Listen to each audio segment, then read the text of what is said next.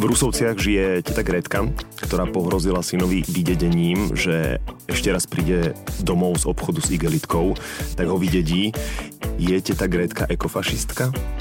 Teta Gretka je frajerka, podľa mňa. Keď toto povieš. Koľko má rokov teta Gretka? To je moja otázka. Typujem ju okolo 60. Tak má veľmi pokrokové myslenie, určite. Dobro sa nosí. Prečo? Pretože je nadčasové. Pristane každému z nás, či už sme jeho iniciátormi alebo príjimateľmi. Tento podcast ti prináša Poštová banka, v ktorej sa nenosí dress code, ale sloboda, individualita a udržateľnosť. OK, tak si dajme poučku vymyslenú. Ekofašista je človek, ktorý sa nielen snaží žiť v čo najväčšom súlade s prírodou, ale navádza na to aj iných nepriamo alebo veľmi priamo, ako teta Greta. A potom je tu ešte jeden titul, ekofašistická sekta. To som počul od jednej dámy, ktorá sa pristavila pri stánku s čapovanou drogériou vo Fresh Markete v Bratislave a spýtala sa teda, že čo to je. A keď jej to majitelia vysvetlili, tak ona iba tak pokrútila nosom a povedala, že táto sekta. Tak čo, sme sektári alebo nie sme sektári?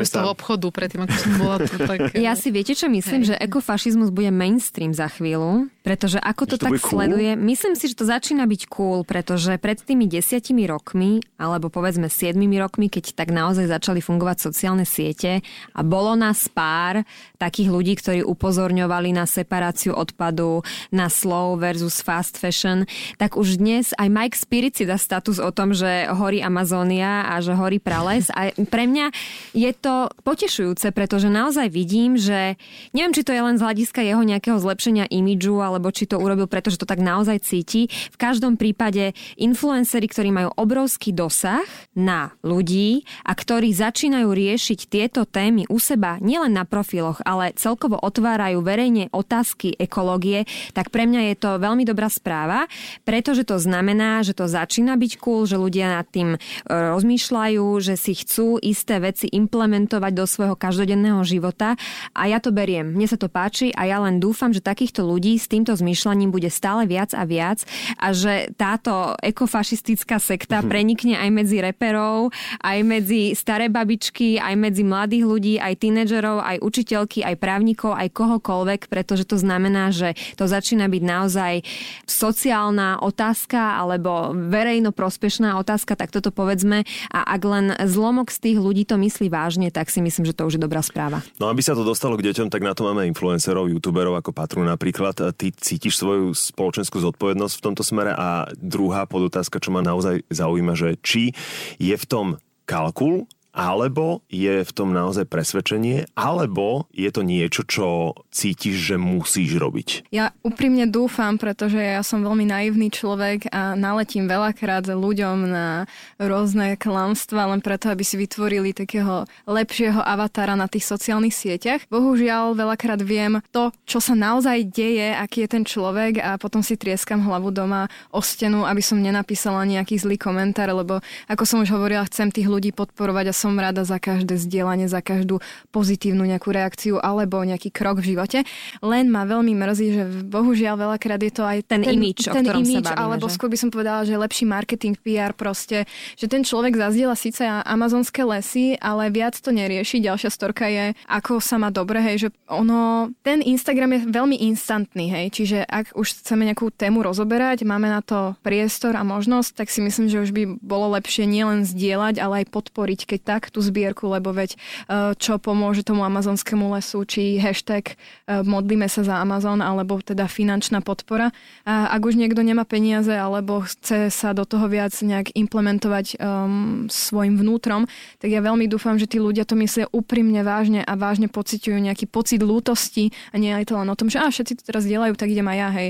Pretože hashtagy nepomáhajú. Ľudia nakoniec uveria tomu, čo robia, a nie to, čo hovoria. Mm-hmm. Veľakrát len stačí zdieľať a človek si myslí, že ten je super. Že vybavené, hej. Hej, no čiže ja v tomto som úplne čisto, hej, že čo zdieľam, to myslím naozaj. Vážne sa snažím doma, aj si vyčítam veľakrát, že som niečo kúpila, vyhodila, a snažím sa na tom pracovať do budúcna. Ale teda, ako som spomínala, bohužiaľ sú ľudia, ktorí to robia len na základe toho, aby že možno sú zlými ľuďmi v živote, alebo majú zo seba nejaký zlý pocit, ale chcú na tých sociálnych sieťach si vytvoriť nejakú tú vymyslenú postavičku, lebo veď tí ľudia ho naozaj nepoznajú.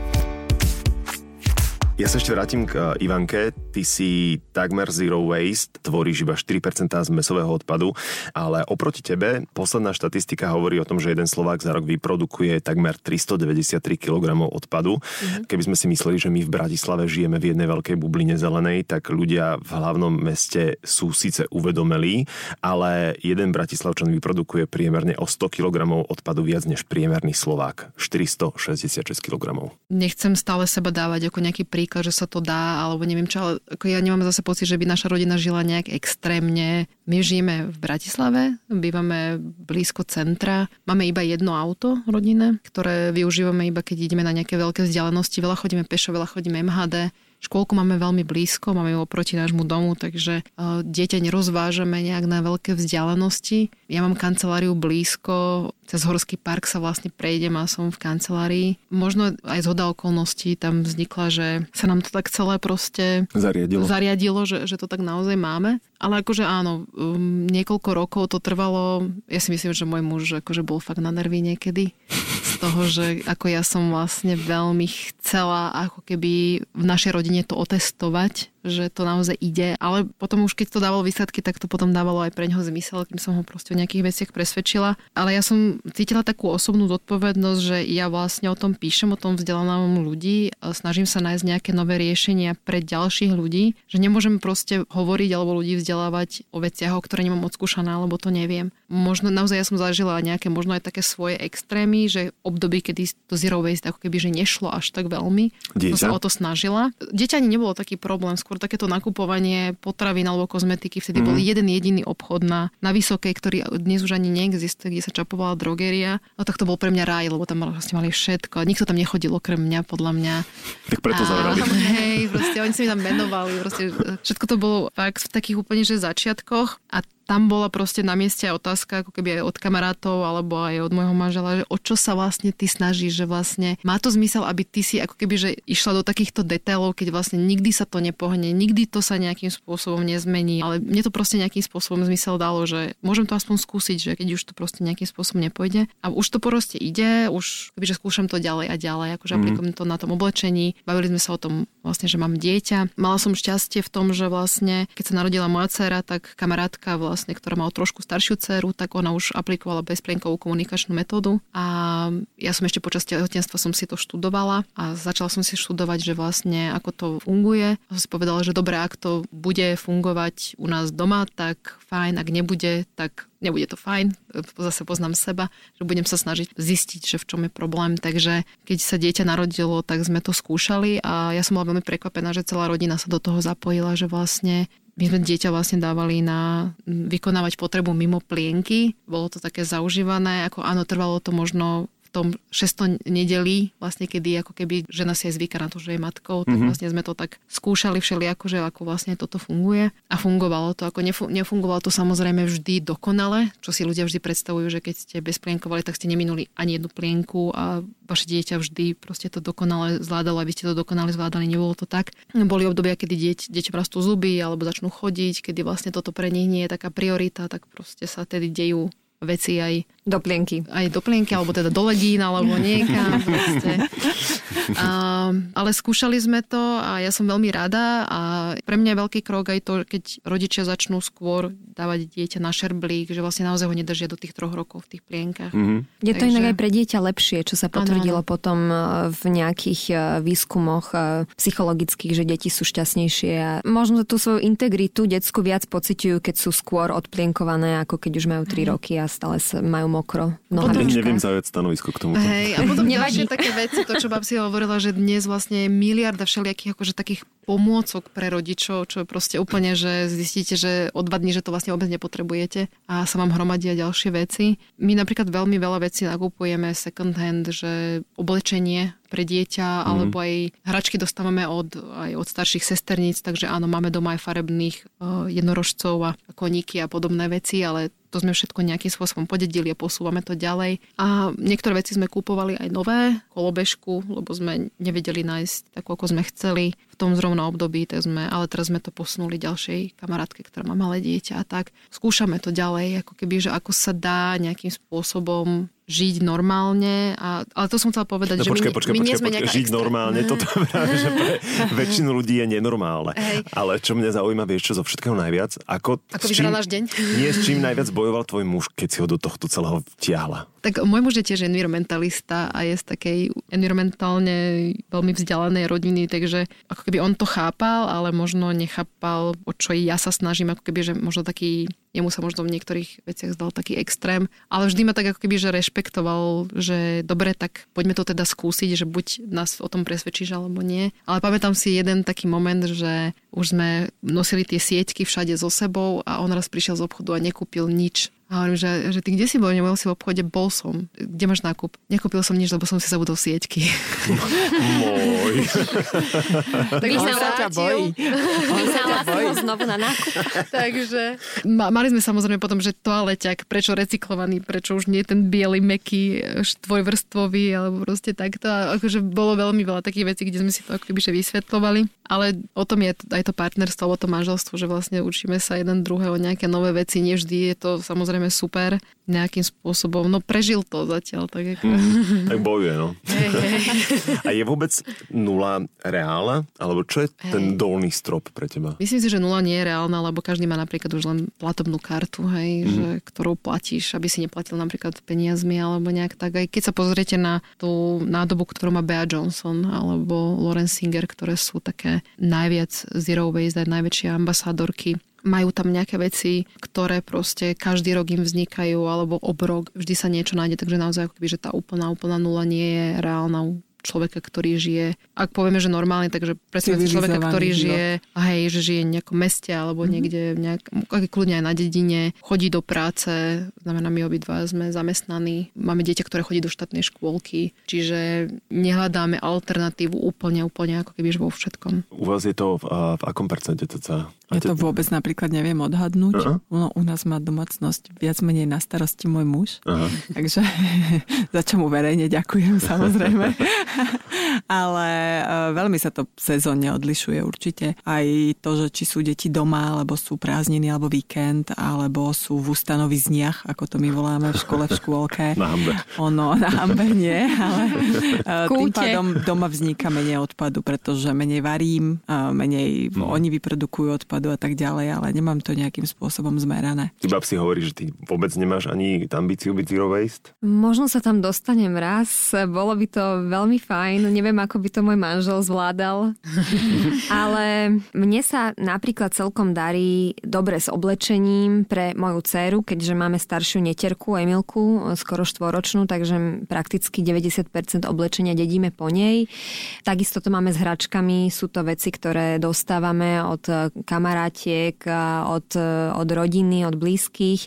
Moja mama aj moji rodičia vedia, že u nás je zákaz hračiek, takže k nám sa hračky nemôžu len tak leda bolo prinášať. Musí to byť vždy niečo, čo si dopredu ako keby v úvodzovkách schválime, pretože nielen, že máme malý byt, ale celkovo si myslím, že pre tie deti až tak hračky nie sú dôležité. Deti sa vedia perfektne zahrať aj s hrncom a s varechou.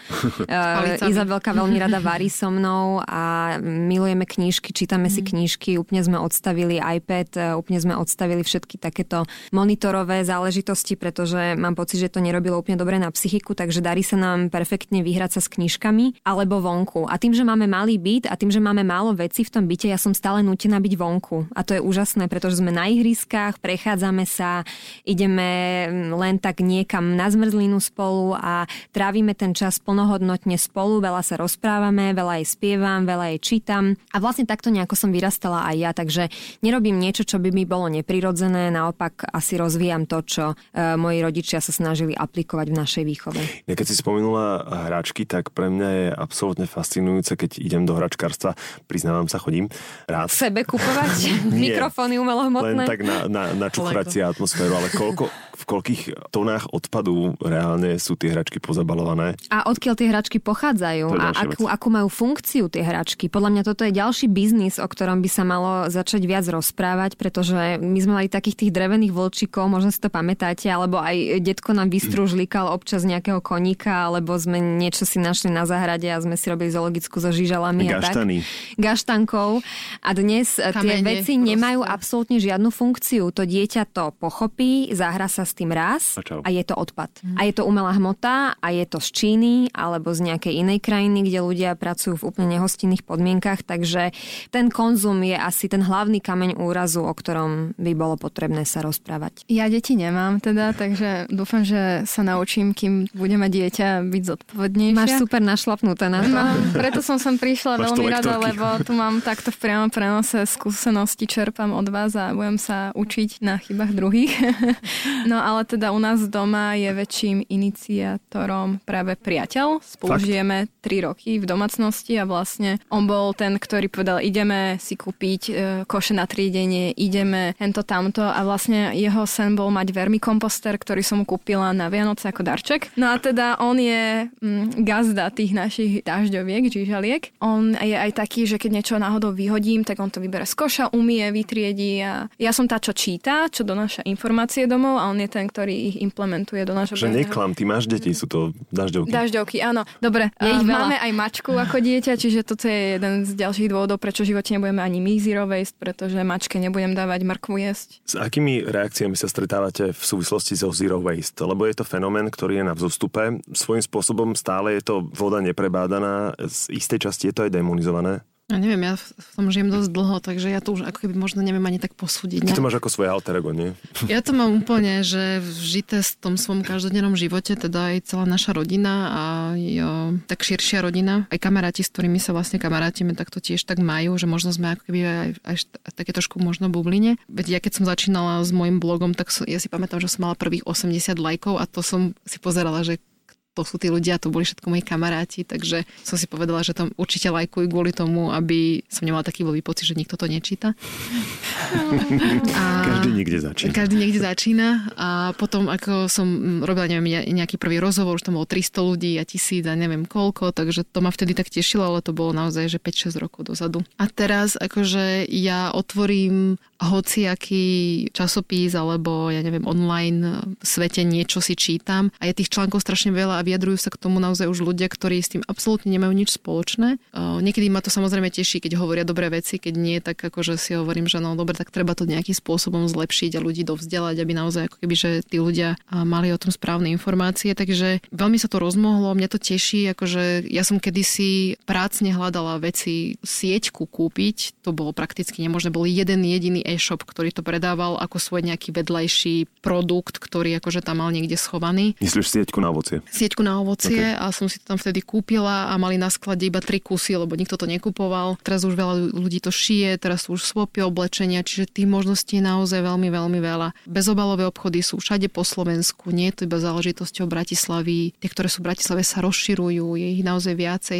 Máte niektoré aj také menšie siete obchodov, ktoré sami zavádzajú niektoré kútiky, kde máte čapovanú drogériu. Sieť je jedna, ktorá vlastne dodáva podnikateľom, predáva produkty. Oni zaviedli, že vlastne u nich si ako keby podnikatelia môžu kúpiť drogeriu na čapovanie, čiže môže to ako keby, že už aj niekde malých potravinách na dedine niekto zaviesť, že budú to napríklad robiť. Čiže veľmi sa to rozbehlo aj v tých službách, ktoré ľudia ponúkajú a myslím si, že to, čo aj Babzi hovorila, že je to taký, ako keby možno aj taký trošku sociálny status, že už to nie je o tom, že neviem, mám Mercedes, tak som niekto, ale mám sieťku, tak proste akože spatrím niekde, že svojím zmýšľaním ako keby sa niekde zaradíme, kde aj chceme patriť, lebo dávame tým najavo, že nám záleží na nejakých hodnotách. No počkaj, ešte sieťka, ale mám platenú tašku. Ale nie je skvelé, že eko je in. Je to výborné. Tak to je úžasné. Že sme to dospeli do tohto štádia, že eko je takto in, tak to je podľa mňa naozaj krok k tomu, aby naozaj ľudia začali žiť viac eko, zdravšie, menej náročne. Je to fajn vec, len bohužiaľ sa to aj zneužíva, že vlastne ľudia iba hovoria o slamkách, pretože čo bola najväčšia téma, čo je najväčší symbol plastov. Mám plastové slamky, ktoré zabíjajú korytnačky. A veľakrát mi je ľúto, že tá dnešná generácia sa zameriava iba na ten povrch, ktorý dávajú na internet, dá sa povedať, že povrchní ľudia, že ako keby neriešili do hĺbky ten problém, ale riešia iba slámky ako rytnačku. Že napríklad videla som, ako sa ľudia chválili na internete nerezovou slámkou v plastovom poháre z nemenovaného reťazca. A tam som si povedala, že ouč, ale toto je troška problém a fail, že áno, je to super, že tá jedna slámka nekúpila sa, ale predsa nemôžem sa chváliť, že som vegetarián, keď sedím na nejakom vypchatom zvierati. Ja by som si trošku dovolila upozorniť tu na to, že to je presne o tom. Není to shaming tých ľudí, nie, že nerobia dosť. Áno, to som chcela povedať, dačo. Áno, presne. Kde je tá línia je hrozne tenká, že kedy už je to obviňovanie, že nerobia dosť a kedy zasa z druhej strany nie je ten pohľad taký, že je to len na oko. Ja si myslím, že ľudia by si naozaj mali premyslieť, že čo dávajú predtým, ako dávajú hociaký status. Nenadarmo sa hovorí influenceri, lebo oni majú naozaj ten vplyv na ľudí a budú ich ľudia nasledovať. Tak naozaj by si mali premyslieť a možno si naozaj získať informácie, zavolať do tej zberovej firmy alebo zavolať ku nám do inštitútu, zavolať do ENVIPAKu alebo niekomu, kto má tie relevantné informácie, aby tú myšlienku potom šíril správne, naozaj, aby sa proste on sám nesekol niekde, čo potom vznikajú rôzne ako kebyže polemiky ďalej okolo toho. Ale to nie je len o influenceroch. Podľa mňa každý, kto chce takto žiť, tak sa musí zaujímať a musí si naštudovať, či je influencer alebo má len 20 rokov. Aj médiá celkovo, že mali sme napríklad veľa rozhovorov aj do médií, kde ľudia vlastne alebo novinári, ktorí nás robili s nami interview, veľmi málo o tom vedeli. Spoločne sme nejakým spôsobom naformulovali otázky alebo nejak tak, alebo veľakrát to bolo o tom, čo ich zaujímalo. A potom v tých prepisoch sme našli veľmi veľa ako kebyže chýb v tom, čo vlastne chceli povedať, ale natoľko sú seriózne títo ľudia, že vlastne pošlú vám niečo na autorizáciu práve kvôli tomu, aby bolo to formulované správne, aby myšlienka šírila tak, ako by sa mala, aby ľudia mali o tom správne informácie. Hej, na to by si podľa mňa naozaj každý mal dávať trošku pozor, že nie len v rýchlosti niečo cvaknúť, zdieľať, aby som si dal čiarku. Ja som len chcela povedať ten symbol slámky, že ľudia riešia iba slámku a nič viac. Je to dobré, že nepoužil slámku, len som chcela, aby tí ľudia sa viac zamysleli ďalej ako len za tú jednu slámku. Nie je zlá slámka, iba len tá slámka, ale je aj zlý ten plastový pohár, ktorý vyhodia takisto, ako by vyhodili tú slámku. Predsa ten pohár má viac toho plastu ako tá slámka, že. A to nehovoríme ešte o kovovej slámke, aká je zlá.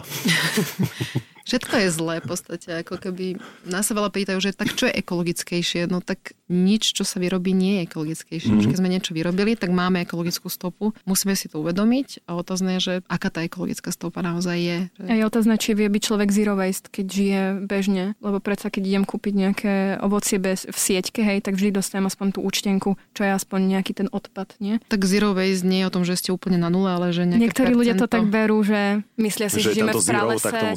Je, a druhá vec je, že ľudia zo zero waste, to je ďalší taký extrém, sa porovnávajú, kto má menšiu fľašku na odpad, akože to už je akože podľa mňa tiež ďalší extrém, lebo presne to, čo si povedala. Áno, my napríklad chodíme nakupovať na trh, kde tú účtenku nedostávame. A že nejaký daňový... Černo. Ďalší moc. Toto normálne, že bonzáci sme.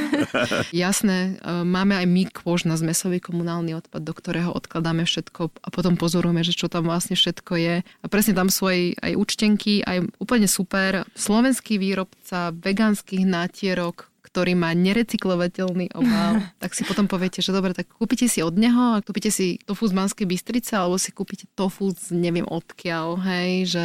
Ty sa tej pomazánky jednoducho nevzdáš. Ja už neviem, čo by som potom jedla. Možno účtenky. Už by som si niečo nekúpovala, tak účtenky.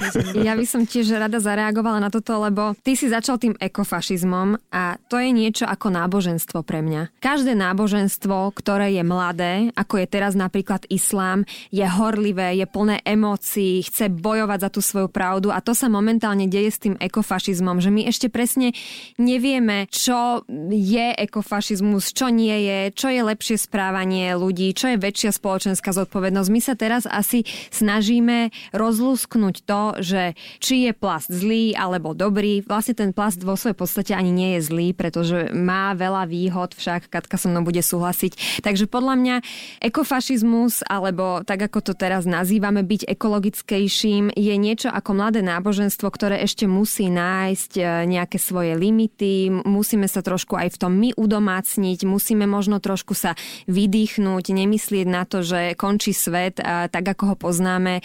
Keď sa pozrieme napríklad do Rakúska, alebo sa pozrieme do Anglicka, alebo sa pozrieme do Švédska, oni tieto témy, ktoré my tu teraz riešime, už tak veľmi neriešia, pretože u nich to bolo aktuálne možno pred 30 rokmi. Majú za Takže ja si myslím, že my by sme mali trošku sa ukľudniť všetci, trošku menej riešiť, čo kto si oblečie, neoblečie, či vyhodí tú fľašu, alebo ju použije ako kvetináč, pretože aj to sa dá sa perfektne upcyklovať, rôzne veci sa dajú veľmi dobre upcyklovať. To je také moje zbožné prianie, aby sme trošku začali byť k sebe milší, aby sme trošku začali byť srdečnejší, pretože každý sa snažíme zlepšiť spoločnosť, len to každý robí po svojom a už je vôbec dobre mať to vedomie, že ekológia je cesta a už ako sa k tomu dostaneme, ako rýchlo alebo ako pomaly, tak je na každom z nás, ale podľa mňa by sme nemali demonizovať veci zbytočne, pretože nedá sa veľa vecí ani nahradiť. Isté plasty sa nebudú dať nahradiť napríklad v kozmetickom priemysle, v zdravotníctve, takže tieto veci alebo tieto otázky sú absolútne mimo misu, lebo sú isté odbory, kde ten plast nebudeme vedieť eliminovať, takže celkovo, aby sme trošku to naše ekofašistické náboženstvo alebo taký ten náš pohľad na ekológiu, aby sme sa nebrali až tak vážne, pretože aj tie hoaxy alebo tie médiá nás krmia veľakrát aj hlúpostiami a veľakrát aj veľmi skresľujú situáciu. Neraz sa to stalo, že sa potom odhalilo, že to naozaj nie je také zlé tá situácia. Moja mama bola teraz v Irkutsku na Sibíri a boli tam tie strašné požiare a tie požiare síce boli 3000 kilometrov nad miestom, kde sa nachádzali oni, ale hovorila, že Sibír je nádherná krajina, že tie lesy sú úžasné, že Bajkalské jazero je čistúčke, vôbec to nie je zamorené. Média zase hovorili o tom, aké je zamorené Bajkalské jazero. Nie je to pravda. Takže overujme si viac informácie, buďme trošku kľudní a buďme trošku milší na seba. Teraz si predstavujem to meme, čo chodí po internete, ten lemur. Tak sa všetci upokojíme. Áno. Ja by som k tomuto veľmi rada podotkla to, že ekofašizmus by som veľmi rada nechala len ako nadávku. Nehovorme ľuďom, ktorí žijú ekologicky alebo chcú ísť príkladom v tom, ako sa správať k životnému prostrediu, ekofašisti. Naozaj ekofašisti jestvujú. Sú to ľudia, ktorí sú radikálni, obviňujú ostatných, že nie sú takí ekologicky ako oni, že by mal každý robiť viac. Áno, tým môžeme naďalej hovoriť ekofašisti, ale nehovorme ekofašisti sebe alebo ľuďom, ktorí naozaj chcú len ísť dobrým príkladom a vedia, že má zmysel to, čo robí. Nemôžeme používať fašizmus v nejakom pozitívnom kontexte. To vôbec. Áno, tak strašne veľakrát sme to teraz povedali, že ma to začalo iritovať. Však musíme vymyslieť slovo, ktoré sa stane hashtagom a dáme si ho patentovať. Lebo to je niečo ako aktivista. Akože aktivistov si tiež ľudia predstavovali takých tých priväzujúcich sa, ale podľa mňa akože aktivizmus môže mať rôzne podoby. Môže mať naozaj podoby nejakého blogu, článkov alebo nejakého YouTube kanálu. Ako nazývate vy týchto ľudí, ktorí sa venujú týmto veciam? Ja ich nazývam, že ekoľudia. Neviem, že podľa mňa sú to úplne obyčajní ľudia, ktorí by nemali mať nejaký prívlastok. Kolegovia. Sú to ľudia, ktorí by nemali mať nejaký prívlastok. Skrátka sú to uvedomelí ľudia, inteligentní, ktorí myslia na budúcnosť a chcú ju vidieť v pozitívnom svetle. Takže chcela si hashtag uvedomelí.